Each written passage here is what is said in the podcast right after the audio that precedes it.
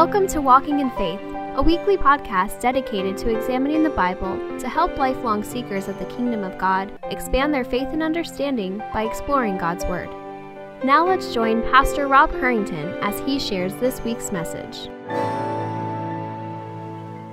I want to thank you for joining with us as we continue our journey through Gospel of Luke. The title is I See You, Luke chapter 5, 27 through 32. How many times this week, how many times this week have you passed by, by somebody without giving them a second thought or a second glance?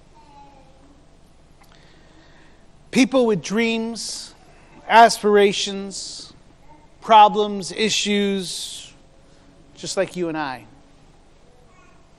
Maybe it's people you work with, people next to you in the checkout lane, people that you drive by. How many times have you passed by people without a second glance, without a thought of who they are or what their life is like? Or how many times have you made a snap judgment about someone who has an unruly child, or is quick on the horn, or is sleeping on the bunch, uh, bus bench, or not wearing a mask? How many times do we see people without really seeing them? I remember when Lando was just a couple years old. So many times he was in a room full of adults. You know, we didn't have any other children at the time, grandchildren, and so he'd be in there and just kind of running around, and many times, you know, we're kind of ignoring him. And I remember just a few times, more than a few times, just taking him and putting, you know, his face within my hands and saying, I see you. Now, that wasn't a warning, a threat, or a judgment. But I wanted him to look in my eyes and me look in him and say, I see you, Lando, and I love you. That was important. I wanted him to know that, and I still want them to know that. I mean, even as we come here to church, and though our community is small at this moment, how many times do we walk past each other, say hi? And remember, even when we had our times of fellowship, we said hello, but we saw people, but we really didn't see people. We don't know what's going on in their lives. We don't contemplate them. We don't think about their dreams and their aspirations or maybe the struggles they have. And some of that, of course, is our fault because, again, we wear our mask, right? We want them to see what we see. But how often do we truly see people? There are many people we neglect and ignore, isn't there? We're in such a hurry that we do not notice those around us sometimes even those that are close to us. Yet, as Christians, we are called to view people differently, to see them differently, to see them, to take time to engage them, and to love them. Jesus does that in a wonderful way today in Luke's Gospel, in Luke chapter 5, verse 27 through 32. But last week, just as a member of a review, we read the we read the first of the five conflicts that Luke is giving us here in Luke 5 and partway through Luke 6. Jesus' reputation is growing far and wide, and, and he's attracted the notice of the religious leaders, the Pharisees and their scribes, and, and they want to check this man out. They're hearing much information. Some of them might have came in contact early in his ministry while he was in Judea, but now he's in the northern part of Galilee, the northern part of Palestine of Israel. So they are now going to those Galilean vi- uh, villages, and uh, many people are coming to hear him speak, and they want to see what is it that he's teaching, hear what he's teaching, and see the miracles that he's doing. And as we looked at last week, Luke records Jesus proving the legitimacy of his mission to forgive sins by healing the disabled, paralyzed man. This week, as we move to these next verses, 27 through 32 of chapter 5, Luke is now going to narrate the second. He's going to give us the second conflict story between Jesus and the religious leaders. When the leaders complain that Jesus is socializing with those that are considered ceremoniously unclean, social outcast, and reprobate sinners. So, with that, I think the first part here is, that is going to be on your screen. Again, I want to encourage you to bring your Bibles, for we'll be taking some time to look at those. And after this, he writes in verse 27 Jesus went out and saw a tax collector named Levi Underline or circle that word Saul. We're going to come back to that in a little bit. Sitting at the tax booth. And he said to him, Follow me. And leaving everything, he rose and followed him. And Levi made him a great feast in his house, and there was a large company of tax collectors and others reclining at table with them. And the Pharisees and their scribes grumbled at his disciples, saying, Why do you eat and drink with tax collectors and sinners? Jesus answered him, Those who are well have no need of a physician, but those who are sick. I have not come to call the righteous, but sinners to repentance. So, Father, with that, thank you again for this, for this story, for this narrative that's recorded for all of time, for eternity. And understand that even here in this narrative, your word is truth, and, and we will be held one day in account for how we looked at this passage, how we interpret it, how we understand it, and Father, how we apply it in your lives, in our lives. We thank you for Levi. We thank you for this encounter. Give us wisdom, discernment, as we consider this passage and what it means to us, and help us to respond in the many different ways that the Holy Spirit calls us to. In your name we pray. Amen. Luke puts this conflict after Jesus' healing of the disabled man. After this, he went out. This time Jesus is walking about town. He's not, he's not in, a, in, a, in a synagogue teaching, as we've seen before. He's not at someone's house healing or someone's house uh, teaching as he was before. But this time, Jesus is walking about the town when he comes upon Levi, who was a tax collector. Now, you may know this, so I'll just give it just as a reminder that tax collectors were hated by Jews. Does anyone like tax collectors? I'm not sure. I'm not sure their mothers even like them, but tax collectors were hated by Jews who were considered to be traitors to Rome. Now, he might have been a tax collector for Rome or for Herod, but in any case, he was not well liked. A tax collector would buy the right to collect taxes, and they were notorious for extorting more money than what was required. Most tax collectors became very wealthy due to their dishonesty and thievery. Theologian Walter Liefeld writes that the tax collectors were looked upon by the populace, by the, by the people, uh, as crooked and serving an unpopular government. It was probably a booth that collected taxes along the toll road. Remember, they're, they're up near Capernaum, near Galilee. And it was probably along a toll road from Damascus through Capernaum that, uh, that would went to the Mediterranean Sea and then down to Egypt. So as goods and people are moving, there would be, just like you and I have toll booths with our cars, there would be toll booths set up where they would collect money from merchants and others who are making their way up and down along the country and the coast. In Matthew's gospel, Matthew identifies himself as Levi. Here, Luke says it's Levi, but now you and I know that this is Matthew who wrote the gospel of Matthew. So, this narrative also serves as an origin story of how Jesus and Matthew met and how Matthew came to follow Jesus, become one of his disciples, and a credible source to write a gospel about Jesus and his ministry. Now, as Jesus comes upon Levi's booth, he commands Levi to follow him, and it seems like he immediately does this, forsaking his franchise and his job and the source of security he gets. He gets up and obeys and follows Jesus.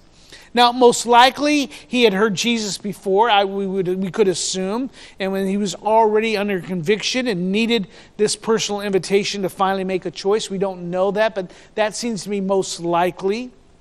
Luke does not go into much detail other than that. He simply, Jesus simply says, Come, follow me, and Levi obeys.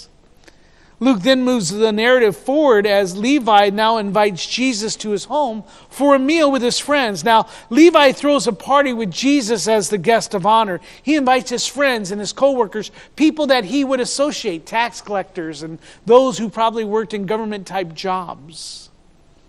In this passage, we see Jesus' disciples are enjoying an incredible time of fellowship and breaking of bread with Levi's companions. They don't seem to have a problem with this. They don't, they're not going to understand the issue.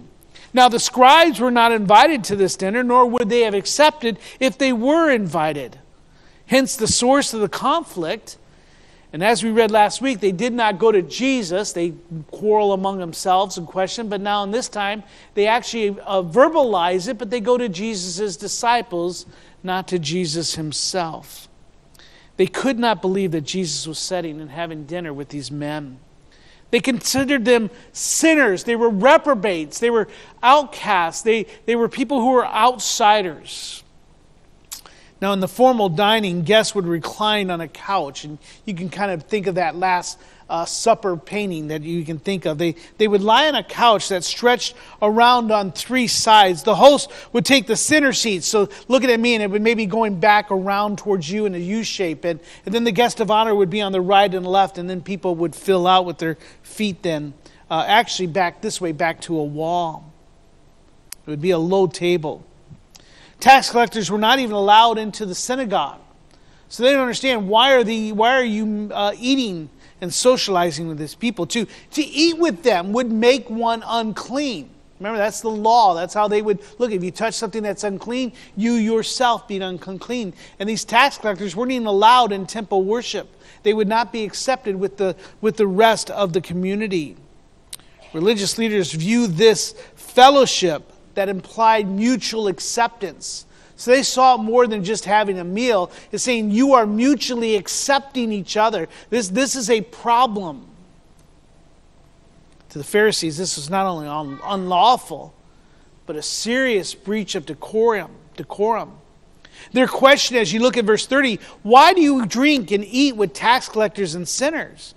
It comes across as an accusation. It's not just a, a question, but it's an accusation that if it was true that Jesus was doing this, could derail and destroy his ministry. For it would mark him as one that is unclean and not worthy to be a teacher. However, in response, Jesus appeals to logic and reason as well as his authority and purpose to state his reasons of why he's eating and drinking with these men. Look at with me again at verse 31 as Jesus responds with a self evident proverb. A proverb really that need is so self evident it doesn't really need an answer. For Jesus said, Those who are well have no need of a physician. Why would anyone go to a doctor if he was not sick or in need of one? But only those who are sick. Now, take a moment to think and consider that statement. Those who are well have no need of physician, but those who are sick. It's self evident. There's really no answer to it. Jesus is the master of this type of questioning. So many times as we read through Scripture, in his, in his conflicts and his arguments and discussions with the religious leaders, when they would raise their objections and questions, he would answer with just a simple question that would cut to the matter of the heart. The wisdom of Jesus cannot be thwarted or countered. Jesus is simply asking them or retorting to them, replying to them, Where else would I be? Or who else would I be with? These are the very people that I came. I am willing to save. I can forgive sins. So where else would I go? It's like a good hunter or a fisherman. You go where the target is, you go where the fish are, where the game is. He continues in verse 32 I have not come to call the righteous, but sinners to repentance. Here we see his, his, uh, his, his, um, uh, his response of his authority and his purpose. In this one sentence, I have come to call the righteous uh, not the righteous, but I have not come to call the righteous, but sinners repentance. In this one sentence, Jesus confirms once again his identity as the Messiah. Yahweh has appointed him to gather the, the, the Father's children. Jesus also clearly states that the proper response of God's children is to repent. This is what I came to do. Where else would I be? I'm going to where the sinners are. Now, as we consider this passage, it becomes clear that we're going to see three views. This is not on the screen on the monitor, so you'll just have to listen. Three ways to view people. Number one, Jesus saw a man in need of a Savior. Jesus saw a man in need of a Savior. Look once again at verse 27. You remember I had you underline a word or circle a word. After this, Jesus went out and he what? Saw a tax collector. Now, I want to draw your attention to that action verb saw. Now, I know at first glance it doesn't seem much of a word. We all walk around all day seeing things people, animals, bugs, trees, buildings, etc., all sorts of things. But this word saw has much more meaning in Greek than it does here in the English. This word saw in Greek conveys more than just a passing catching of an eye or a casual glance. It denotes the act of gazing upon with wonder, to discern with eyes. One theologian translated as attentively contemplating. So when you see that, is that as Jesus walked or went out, he, he saw, he, he attentively contemplated. He looked upon Levi with wonder. He saw him with discernment. It was more than just a passing glance or a second, oh, there's a sinner over there. Levi just didn't catch the eye of Jesus as he walked by. Jesus was walking along that route for a predetermined encounter. Jesus' calling of Levi was ordained before the beginning of time. It was a divine appointment that brought Jesus and Levi together that day. David writes in Psalms 139, verse 2 and 3 about Yahweh's thoughts about mankind. He says, You know when I sit down and when I rise up. You discern my thoughts from afar. You search out my path. And by laying down here are, and are acquainted with all my ways. As Jesus got up that morning, he knew exactly where he was going to walk and when he was going to walk and who he was going to encounter on that day. He had contemplated Levi since the beginning of time. We are well known to God. Can you get that, brother and sister in Christ? You and I are well known to God. We are created by and for His glory and good pleasure. Levi's position as a tax collector working at the booth on that day was no accident or coincidence. This was all part of God's plan for Levi, as well as for all of those who would read Scripture. The fact that Jesus called him to follow him was not serendipity nor a chance encounter. No, Jesus knew exactly where Levi was on that day, and he purposely set out to find him.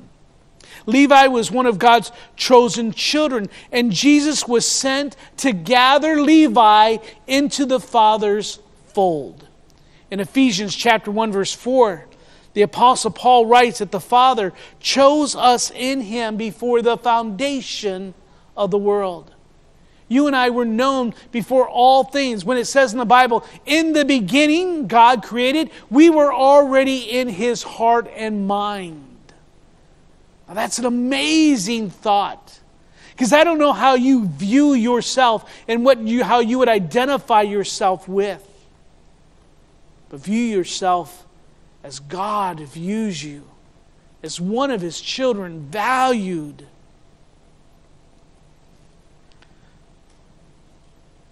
Jesus sees us, He contemplates you, and He knows you. If you look up on the monitor, the psalmist captures this wonderful, unimaginable thought in Psalms 8. When he sings, O Lord, our Lord, how majestic is your name in all the earth. You have set your glory above the heavens. What a great way to remind ourselves who God is. Out of the mouth of babies and infants, you have established strength because of your foes to still the enemy and the avenger. When I look at your heavens, the work of your fingers, the moon and the stars which have set in place, look what he says in verse 4 What is man that you are mindful of him? And the Son of Man that you care for him. You have made him a little lower than the heavenly beings and crowned him with glory and honor as you and I view the images of the Hubble telescope and we see the beauties and the glories of the galaxies that are so ancient that we think that looks ancient, we wonder how could we ever measure up? But God says you do. Because it's in my view that I see that you are my created child. Take your Bible and turn to John chapter 10 if you would. You see, Jesus came to call the sinners to repentance. And it's a repentance that leads to life. On that day, Levi was on his list to call. He was on Jesus' to do list. Wakes up, go find Levi, call him. Just as I pray that each and every one who hears my voice today will be when Levi heard Jesus say, Follow me, it was an example of Jesus' power that was given to him by the Father's promise found in John chapter 10. Are you there? Verse 27. My sheep hear my voice. I know them, and they follow me. Levi heard the voice of the shepherd and followed him.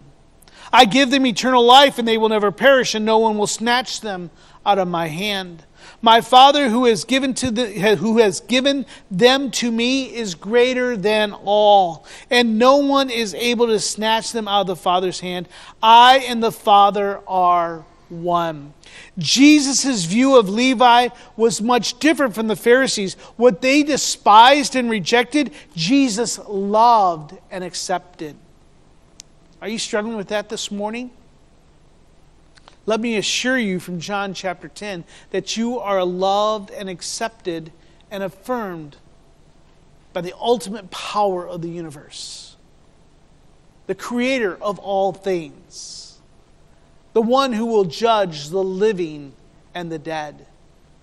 For he looks at you and says, There is no condemnation to those who are in Christ. He actually takes, like the, like the, the father with the prodigal son, and embraces us during our difficult times. Jesus himself says our names on his lips when he prays for us personally.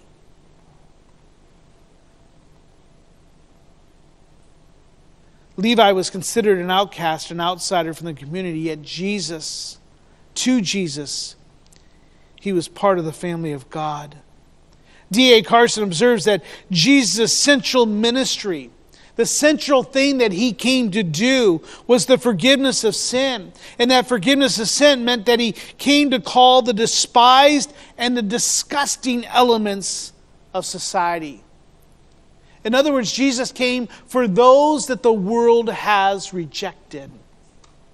John Calvin says this as you look on the monitor that Christ came to quicken the dead, to justify the guilty and condemn, to wash those who were polluted and full of wickedness, to rescue the lost from hell, to clothe with his glory those who were covered with shame, to renew to a blessed immorality those who were debased by disgusting vices.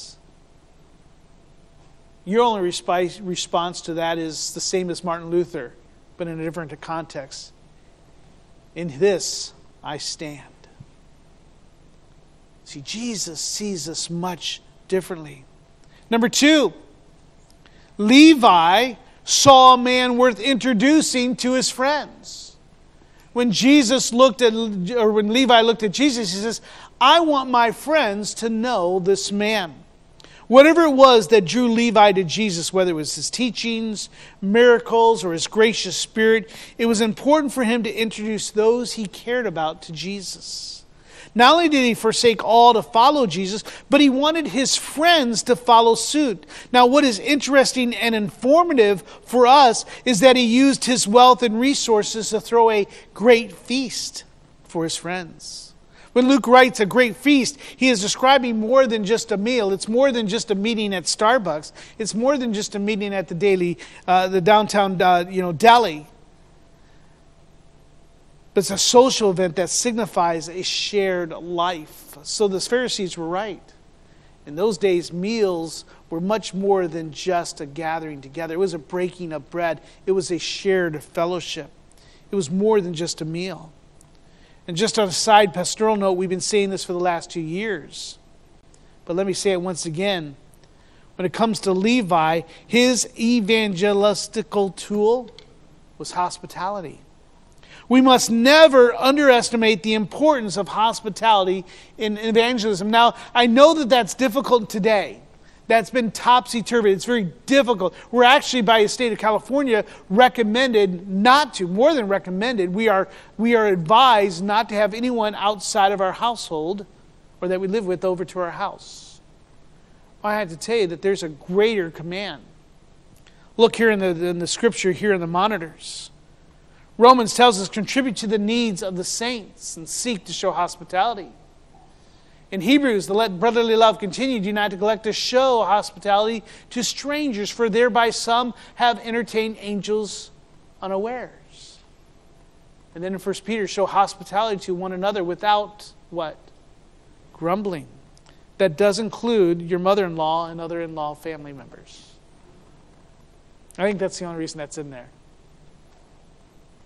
But hospitality is a great evangelistic tool. You'll see that time and time again. It's more because bringing someone to your home and sharing a meal with them should be more than just, hey, let's catch up, but it's about sharing life. It's about seeing someone and engaging with them. Again, we are not told exactly what Levi knew of Jesus before this encounter or what drew him other than the work of the Holy Spirit.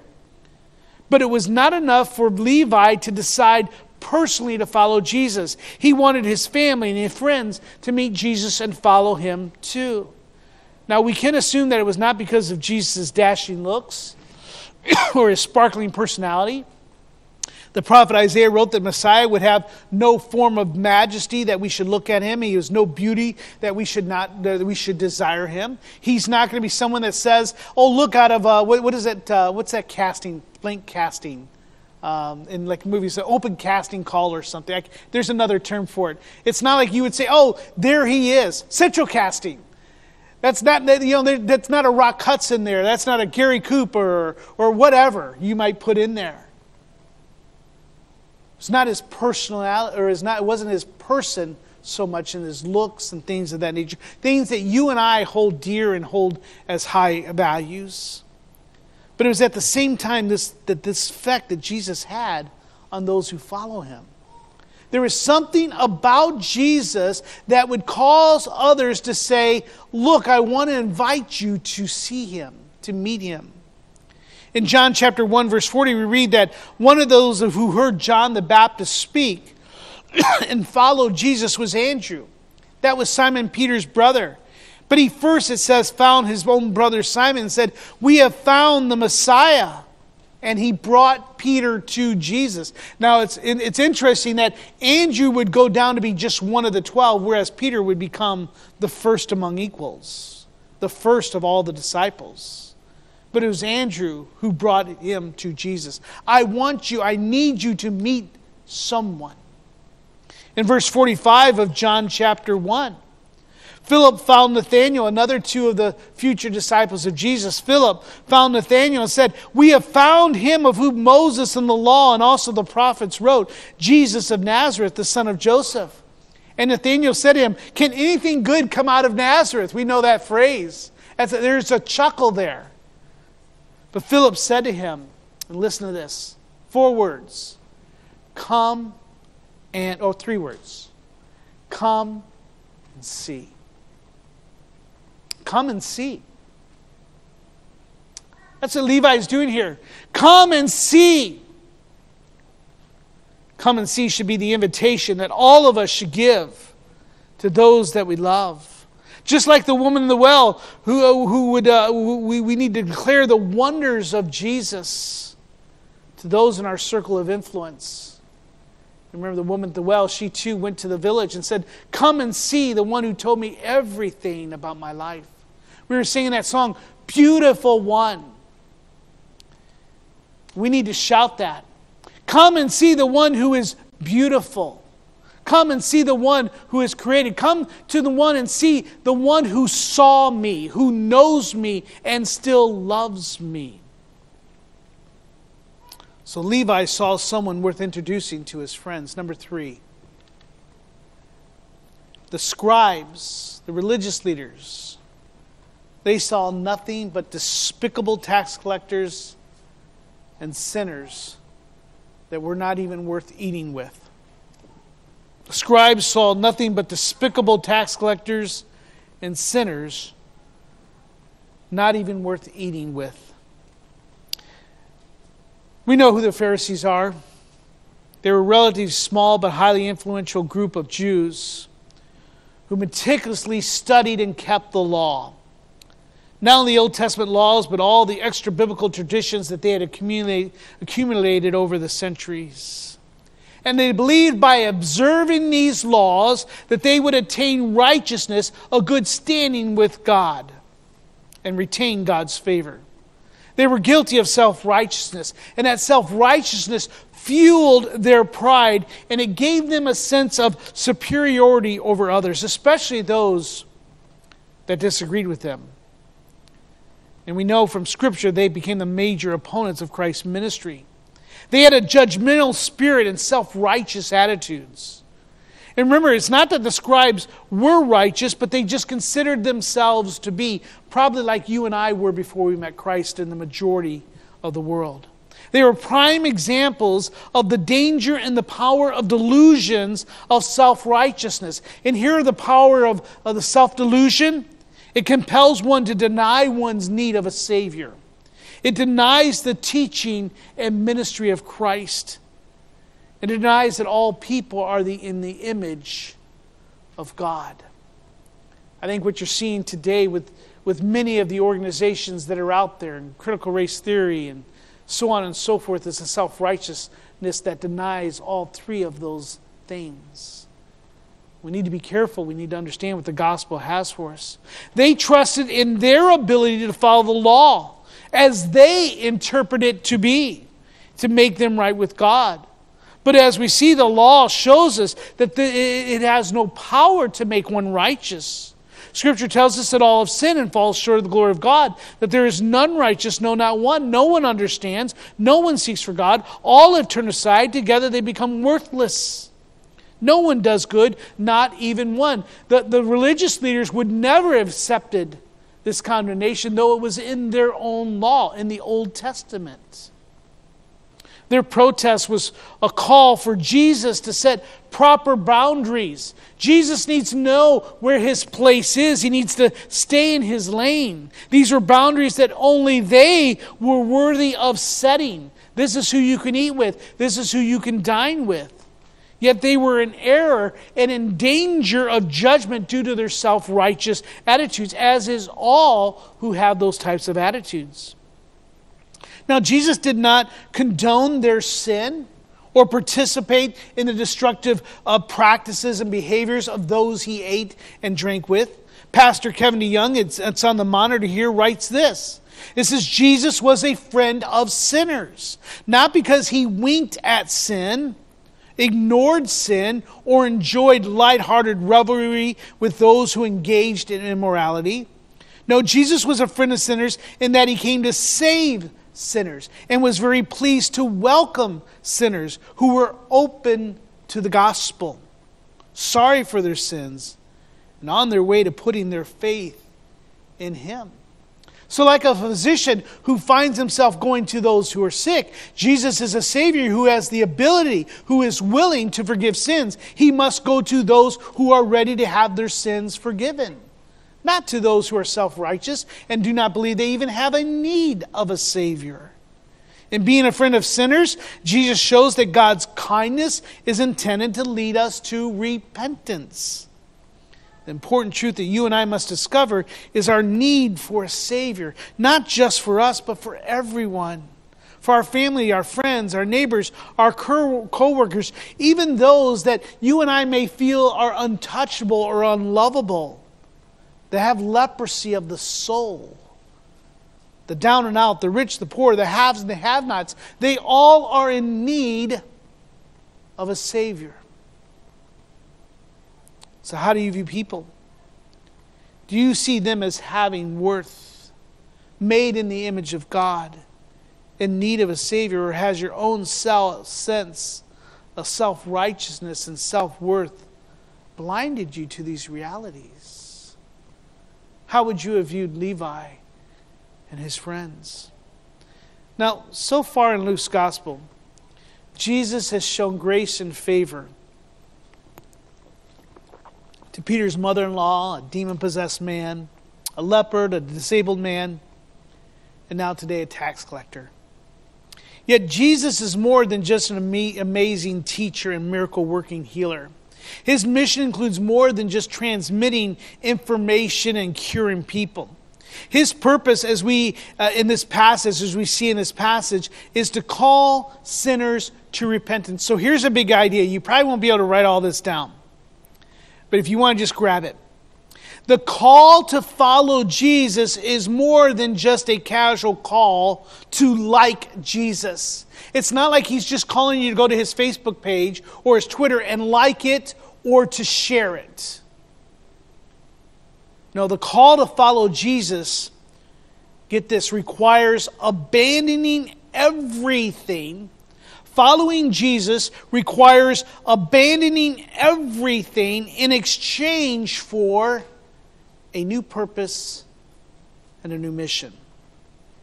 And as we read this passage, it becomes clear that there are two actions by Levi when Jesus says, Come follow me. One is negative, one is positive. The negative response is that he leaves everything. Not, not negative in that it was the wrong one, but he has to give up something. He leaves everything, it says. It makes that clear. And he left everything. And the positive is that he follows Jesus. So he exchanges it all. It requires this. It is not a suggestion, it is not something for you to consider, but it's a command. You must abandon all things, let's do it this way, and follow Jesus. So either or, whichever way you want to do it. That's what Jesus has called us to do. Both of these actions and decisions seem to be both immediate and permanent as Levi forsakes his task booth and follows Jesus. The New American Commentary on Luke on this passage says, Follow me is not entering some sort of second level discipleship. And sometimes that's what we think of. It's just some second level discipleship. It's not about going all the way here, but rather it's a commitment to become a Christian. And we need to understand that to follow Jesus means one must submit their need for salvation, and it's followed by repentance. Walter Liefeld, in his commentary, writes that while the gospel of grace and forgiveness is for everyone, repentance, now get this, repentance is a prerequisite to its reception. In other words, you and I can never receive or ask for forgiveness of sin until repentance. So it's a prerequisite. Turn to Mark chapter 8 real quickly, if you would, verse 34.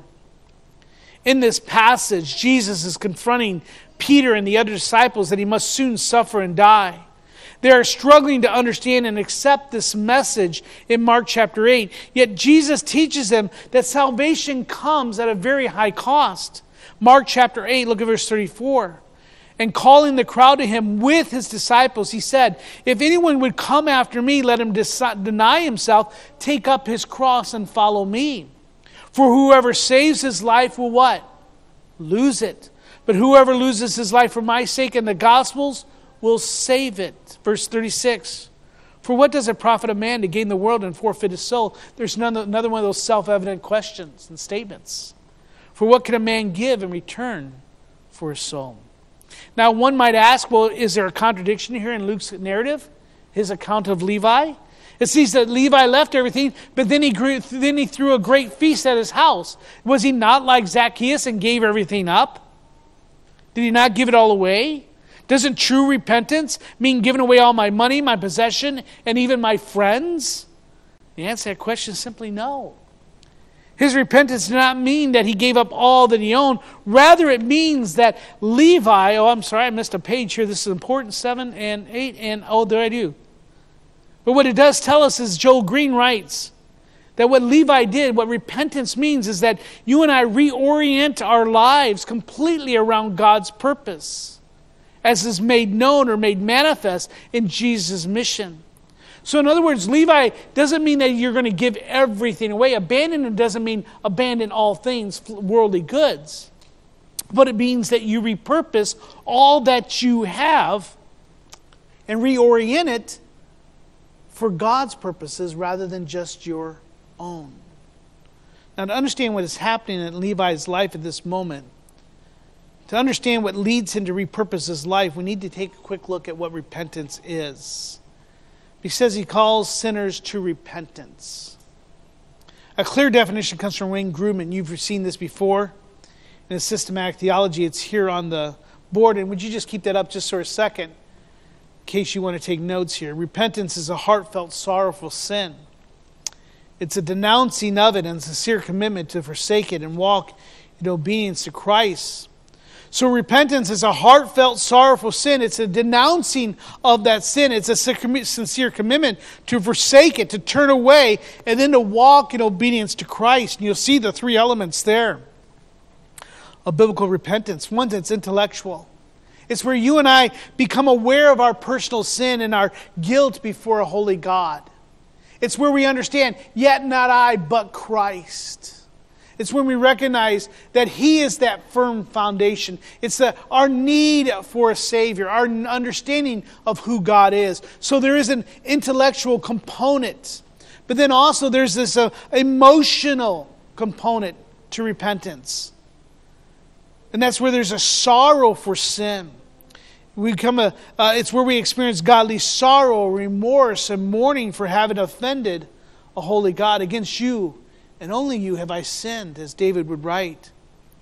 2 Corinthians 7:10 Paul writes this for godly grief produces a repentance that leads to salvation without regret whereas worldly grief produces death.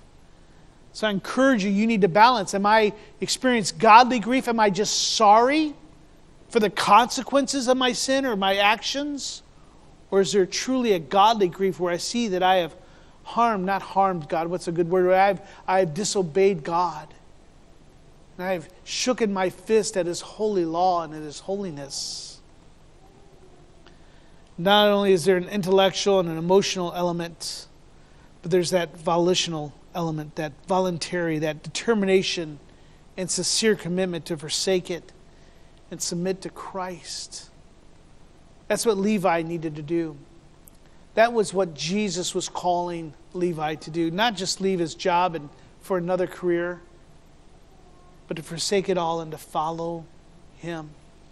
Jesus was calling you and I today. Levi met this requirement of repentance while the Pharisees did not. Levi showed kindness, or Jesus showed kindness to Levi and his friends. He would save his harshest words and judgment on those who considered themselves righteous, those who would not need a God. In Romans 2 4, Paul wrote, Did you not know that God's kindness is meant to lead you to repentance? All the good graces and things that God has given you over the years is meant to lead you to Him. For us to see that all that we have is because of His wonderful love and kindness to you. So the question this morning is Have you repented? Are you exhibiting a life of continual repentance, not a one time event? It is a life of repenting, of, of seeing that our life needs to be marked by growing dependence in Him.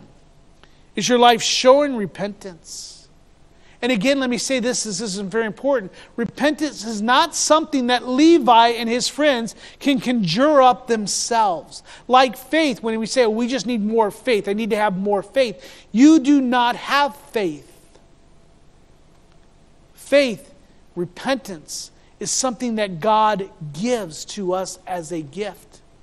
So our prayer must be Lord, give me true repentance. Father, strengthen my faith. Help me to, to see you and be aware of my personal sin. Father, let my emotions desire you and see the impact my sin has on you and others. Then, Lord, the Spirit Give me that determination, self discipline, and control to walk in such a way that shows that I have repented. So let me close with three things that you and I can learn from this, and then we're done. Number one, we as Christians must learn to have profound gratitude for the salvation that's been offered. You need to be thankful, have gratitude for God's wonderful grace. As we come to know our depravity and sin, that it should bring us a deeper understanding of God's grace. Paul writes that this saying is trustworthy and deserving of full acceptance that Christ Jesus came into the world to save sinners, of whom I am the foremost. You may say, someone may say, well, who is the worst sinner in the world? Well, Hitler, Stalin. We'll, we'll name some name. If you want to know who the worst sinner is in the world, just look in the mirror and make sure it's only you in the room. You are the worst sinner that you know. We want to be self righteous and judge others and say, well, they are much worse than I am. Well, when you do that, you have now pronounced yourself as a Pharisee. One pastor writes that we should never forget the debt of mercy that we owe to God, to Christ. Number two is Christians, we must learn from Christ's example. We should not develop a self righteous attitude, but have compassion, even for the worst of sinners, even for those that we might consider the worst, especially that the world, those that the world considers as outcasts and outsiders. For those are the people that Jesus came to save. We should have the same attitude in Luke as Luke records of Jesus. I tell you, there will be more joy in heaven over one sinner who repents than over 99 righteous people who need no repentance. Do you rejoice in the salvation of those that are unlike you, or do you question it? Do you, are you a skeptic? And I'm a skeptic. I'm one of those ones when I hear these, these claims of celebrities and others coming to know the Lord, I'm like, oh, okay, here we go again. But do you rejoice? And let me ask you this Do you expend your finances and your energy and your social capital in reaching others? Come and see who Jesus is. Yeah, invite people over for dinner, your neighbors, your coworkers. Bring the board game out. But is there any point in which you would gladly and bravely and confidently say that Jesus saves? Or let me introduce you to one who, is, who has reoriented my purpose and mission. And number three, there's immense hope in this passage for the person who would like to follow Christ but does not feel good enough. For there are some whose heart and mind is so weak and so faint and so struggling that they do not believe that God would even care for them. They believe that Jesus just looks at them and keeps on looking. Or if even if he's looking in their direction, he must be looking at the person behind them. But Jesus sees you. If you're here this morning and you doubt that, let me encourage you that Jesus sees you. And his call is to come, follow me. He's calling you to repentance, to forsake all and follow him. The truth is, is that if you feel good enough for Jesus, He doesn't want you. You're not who He came to save. He's not who you call. He, he's, you're not one who call, He came to call. Only those that recognize that they're sinners. He came for the sick, the sinners. He forgives and transforms them. Joseph Hart in his wonderful hymn writes, Come, you sinners, poor and needy weak and wounded, sick and sore. Jesus ready stands to save you, full of pity, love, and power. He is able, He is willing. Doubt no more. With every head bowed and every eye closed.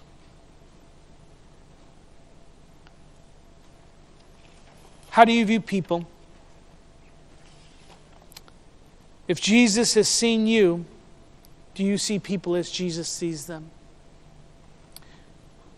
Are you ready and willing to say, Come and see to your family and friends, your circle of influence, that you may introduce them to the one who came to seek and save the sinners? Call them to repentance. Have you repented of your sin? Are you living a life of repentance? If not, would you come to Him this morning so that you may experience the most wonderful mercy and grace that God is so willing to give to His children? I'm going to ask Randy to go ahead and come on up this morning for our pastor's prayer. And after this, we'll go to communion.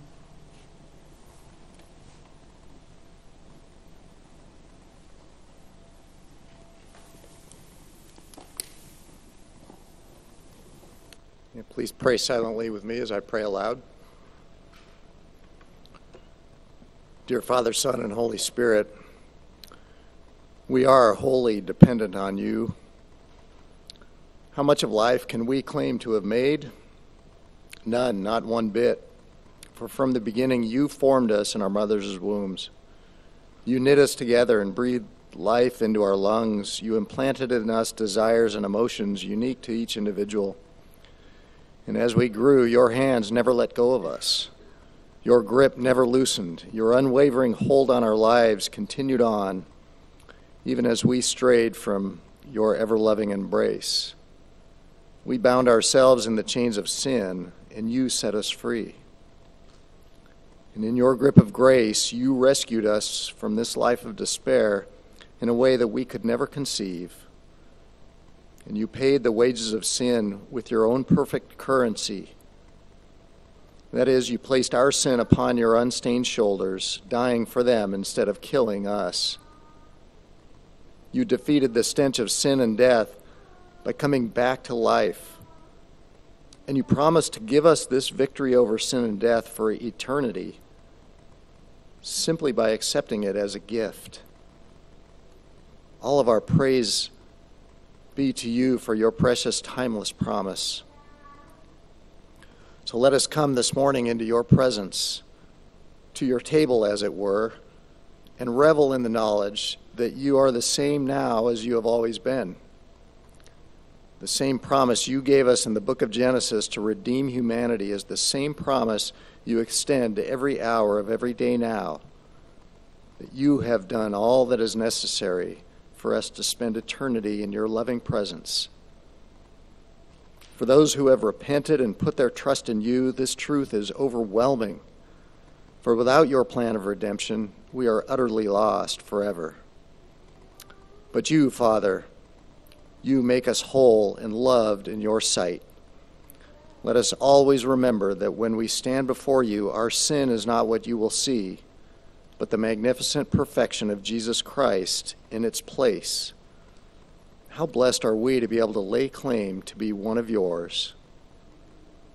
I pray that we bless you this morning with this remembrance and with it every moment of the rest of our lives. In the name of Jesus the Christ, we pray. Amen. We hope you have enjoyed this week's message. We encourage you to share it with others. If you have any questions or comments, please email us at info at orangevilla.org. Be sure and join us for next week's message by subscribing to this podcast. To learn more about our ministry, submit prayer requests, or to find ways you can help share the gospel, visit us online at orangevilla.org. Till next time, we hope the grace and peace of God's love be ever present in your life.